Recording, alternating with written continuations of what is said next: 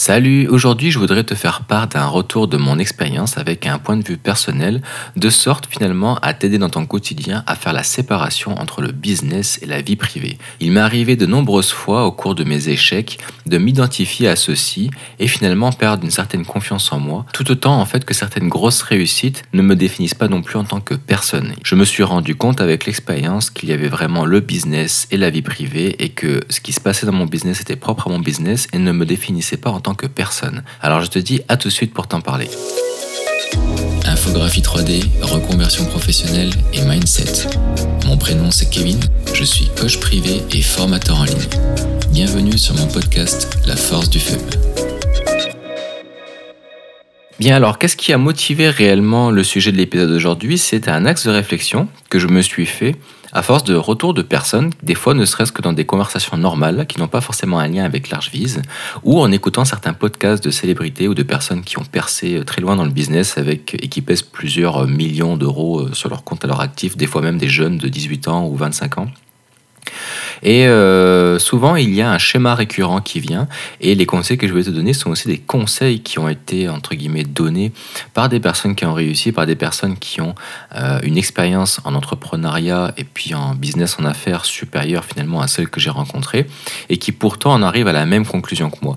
Donc je pense que c'est quelque chose qui s'applique tout aussi bien à des personnes qui se lancent tout juste depuis la première année que comme moi depuis 5 ans ou en tout cas je parle dans l'archivise en fait depuis 2018 que je me suis lancé. Par contre, en ce qui concerne mon business en tant qu'entrepreneur freelance à temps plein, lui, ça fait que 4 mois. Donc, tout ça pour te dire que lorsqu'on rencontre nos premiers échecs, souvent, en fait, on le vit comme une grosse frustration personnelle et comme un échec personnel, on se dévalorise. On se dit que soit on n'a pas les compétences, soit eh bien, on n'est pas suffisamment intelligent ou intelligente, etc., etc. Et finalement, quelque chose qu'on ne met pas assez en avant sur les réseaux sociaux et puis sur tout ce qui est en rapport à la communication autour du business et des affaires, parce que même si le podcast à l'heure d'aujourd'hui était sur la thématique du photoréalisme 3D et puis de la visualisation architecturale photoréaliste, eh bien, ça implique forcément de te parler de cadres et de référentiels qui tournent autour, donc tout ce qui est en rapport avec la reconversion, le mindset et surtout aussi eh bien, le business, puisqu'on parle de business, puisque nous on rentre dans la catégorie, tu sais, je t'avais déjà parlé, on a 3 grandes catégories principales dans le secteur de la vente. Il y a le profit, en fait l'argent.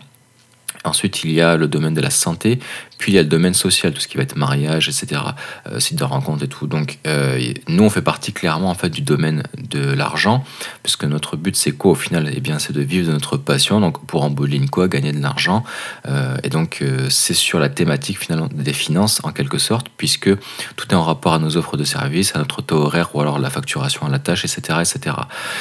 Donc tout ça pour te dire que ces 3, on va dire, secteurs principaux du commerce, du monde des affaires, quels qu'ils soient, eh bien, à mon sens, on ne parle pas assez de tout ce qui va être en rapport à la santé mentale, on va dire au mindset négatif qui peut se générer autour en fait de nos échecs. Et bien que je vais commencer par là, je vais te parler aussi eh bien des comportements qu'on peut avoir face à nos réussites, des fois même quand ça part finalement viral ou que ça crée un buzz, alors que finalement ça n'a pas vraiment un impact sur notre compétence ou autre, ça peut être lié à d'autres facteurs qui sont indépendants de notre volonté. Enfin, on veut réussir quoi qu'il en soit, mais ça ne va être indépendant de nos actions. Donc il y a toujours un facteur chance et aléatoire qui peut rentrer en ligne de compte, et malchance aussi, puisque eh ben, ce n'est pas parce que, comme je disais dans un épisode d'avant, on a une grande détermination que c'est un synonyme obligatoirement de réussite. Bien entendu, en fait, la persévérance, la détermination amènent à la réussite, et toutes les personnes qui ont réussi, à part ceux qui ont eu de la chance et qui ont gagné au loto, des choses comme ça, qui ont eu un héritage parental ou autre, mais tous ceux qui ont eu une réussite en partant de zéro, eh bien, c'est parce qu'ils avaient une grande détermination, une grande croyance en leur capacité et en leur business. Pour autant, eh bien, il y a des personnes qui peuvent avoir une grande détermination puis effectuer pendant des années en fait les mêmes manipulations, les mêmes routines, les mêmes axes sans pour autant être heureux et puis que leur business a proliféré sur le long terme. on peut faire des mauvaises actions en pensant qu'elles sont bonnes pendant longtemps, et donc on peut avoir la détermination en fait de faire longtemps de mauvaises actions, tu vois ce que je veux dire. Donc tout ça pour te dire que parallèlement à la détermination, il faut aussi un plan d'action, il faut une stratégie pour savoir ce qui fonctionne, faire ce qu'on appelle du A/B testing en fait, faire des tests, les comparer avec l'autre test, etc., jusqu'à retrouver en fait la meilleure option, peut-être les mixer entre elles jusqu'à finalement avoir la recette gagnante. Donc tout ça en fait, ça rentre en ligne de compte, et donc ça implique aussi que forcément au début, lorsqu'on lance, on fait des essais, on fait des erreurs. Il y a aussi ce qu'on appelle en fait la temporalité, c'est-à-dire que il y a des choses qu'on va mettre en application, des stratégies qui vont être efficaces saisonnièrement parlant. C'est-à-dire que, par exemple, une personne qui va travailler au milieu, on va dire saisonnier du ski, ne va pas avoir en fait les mêmes stratégies commerciales pendant la période estivale comparativement à l'année. Et là, je te prends un exemple, on va dire caricaturé, mais c'est valable pour bien d'autres secteurs d'activité. Au même titre que nous autres, les entrepreneurs freelance qui font des métiers dématérialisés. Alors bien que je sais que tout le monde qui m'écoute n'a pas forcément un métier 100% dématérialisé. Par exemple, si t'es architecte, il y a toujours un aspect présentiel à considérer. Si t'es designer d'intérieur aussi, avec des relevé de mesures, etc. Mais quand bien même, on effectue quand même une manutention numérique dans une bonne partie en fait de notre travail.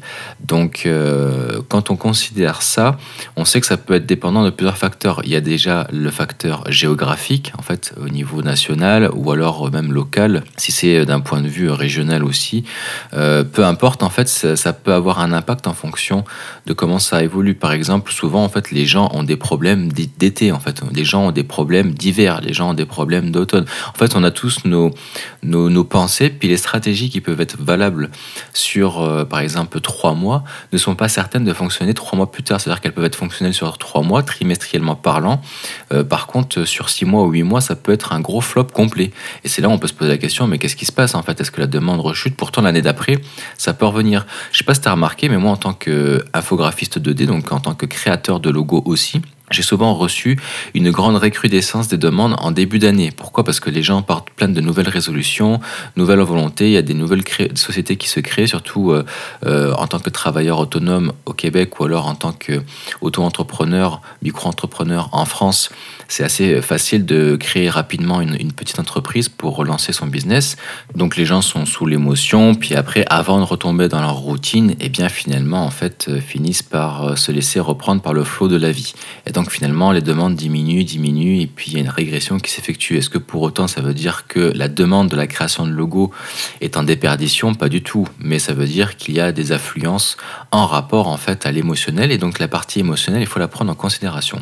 Et justement, l'émotionnel, c'est le sujet du podcast aujourd'hui. En fait, savoir gérer nos émotions face à nos actions. Au même titre que souvent, je sais pas si t'as déjà entendu parler, les traders, alors moi j'ai déjà un petit peu boursicoté, je suis pas très bon là-dedans, parce que justement j'ai un cerveau émotionnel, c'est-à-dire que j'ai une intelligence émotionnelle, tout est en rapport en fait à mes émotions, à mes analyses humaines, etc. Alors que comparativement à d'autres personnes qui sont beaucoup plus avec un QI rationnel, ils vont vraiment analyser les choses de façon mathématique, etc.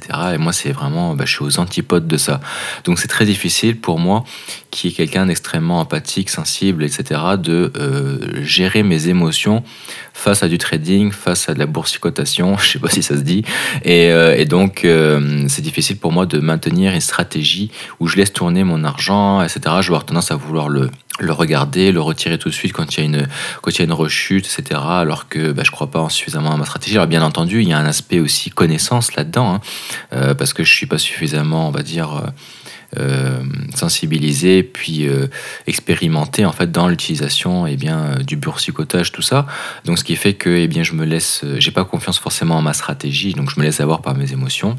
Mais même si j'étais expérimenté, ça serait vraiment le nerf de la guerre pour moi. De toute façon, par exemple, cette thématique-là, c'est toujours lié à la spéculation, parce qu'on peut jamais vraiment être certain en fait de la stratégie qu'on met en place. C'est toujours des suppositions, de la spéculation. Donc, on essaie d'anticiper par rapport à plusieurs facteurs et par rapport en fait finalement à l'actualité mondiale. Et finalement, cette forme de spéculation est aussi valable dans notre secteur d'activité, parce que là, tu dois te dire, ok, il est parti sur le domaine du boursicotage, où est-ce qu'il s'en va ? C'est parce que en fait tout ce qui est en rapport en fait à la À la bourse, oui, à la crypto-monnaie, etc., il y a une forme de spéculation. Au même titre que nous autres, eh bien, on doit savoir gérer nos émotions parce qu'il y a une forme de spéculation. Est-ce que l'offre de service que je mets en place par rapport à mon étude de marché est quelque chose qui va fonctionner dans mon secteur d'activité, par rapport à mon niveau de réalisme, par rapport à mon niveau de service, c'est-à-dire mon accompagnement, ce que je vais proposer à côté, parce qu'il y en a qui se focus uniquement sur la qualité des 3D, mais ils oublient en fait les référentiels qu'on peut amener autour sur, par exemple, le nombre de modifications derrière, le processus en fait d'accompagnement, etc., etc., par rapport à son client. Donc ça, c'est aussi ce qui va constituer en fait ton offre, hein, parce que l'offre, ce n'est pas juste vendre un produit, c'est vendre une suite de produits au travers d'une offre pour venir augmenter la valeur perçue de cette offre-là et ne pas justement qu'on se focus à l'heure, mais plutôt à la valeur. Donc ça, c'est comme ça qu'on effectue des offres haut de gamme, puis justement, je vais t'en parler dans l'épisode suivant. Donc tout ça pour te dire en bout de ligne que par exemple, si jamais tu as eu un échec, ça ne veut pas forcément dire que tu es un ou une mauvaise gestionnaire en business dans ton affaire, c'est juste que il faut tester d'autres choses et si jamais tu as des difficultés par exemple financières parce que tu n'arrives pas à trouver du travail, ça ne veut pas dire que tu es mauvais ou mauvaise, ça veut simplement dire que ta communication, ta stratégie n'est pas celle qui est optimale par rapport en fait à ton secteur d'activité, par rapport finalement au trimestre ou à la demande du marché actuel et tout un tas de facteurs, donc il faut faire des tests. Faut essayer peut-être au début, pourquoi pas, de proposer ce que je t'ai dit dans ma méthode infaillible avant, c'est-à-dire commencer à proposer des partenariats avec un premier service, une première collaboration très peu chère, mais c'est pas quelque chose que je te recommande parce que le but c'est justement de retirer le rapport à l'argent pour mettre en avant l'accompagnement et le service au titre d'un test pour ensuite après essayer de fidéliser le client. Souvent c'est pas quelque chose que je vais proposer d'entrée de jeu, c'est à force de discuter avec la personne, si je vois qu'elle a un intérêt pour mes services mais qu'elle n'ose pas sauter le pas, là je vais lui amener en fait cette possibilité, cette offre pour ensuite derrière fidéliser en fait la personne parce que je suis persuadé de lui apporter une plus-value puis que mon service va lui être profitable au même titre que je vais être certain que cette collaboration va m'être profitable dans le futur. Donc il y a plusieurs choses à prendre en considération et c'est valable aussi pour un cas que je voudrais te mettre en avant pour finaliser et conclure cet épisode. C'est une personne qui avait vendu en fait un e-book à l'âge de 14 ans. Elle avait vendu son e-book quelque chose comme, je crois que c'était 17 € à l'unité. Puis ça avait fait un buzz monumental, gros coup de bol.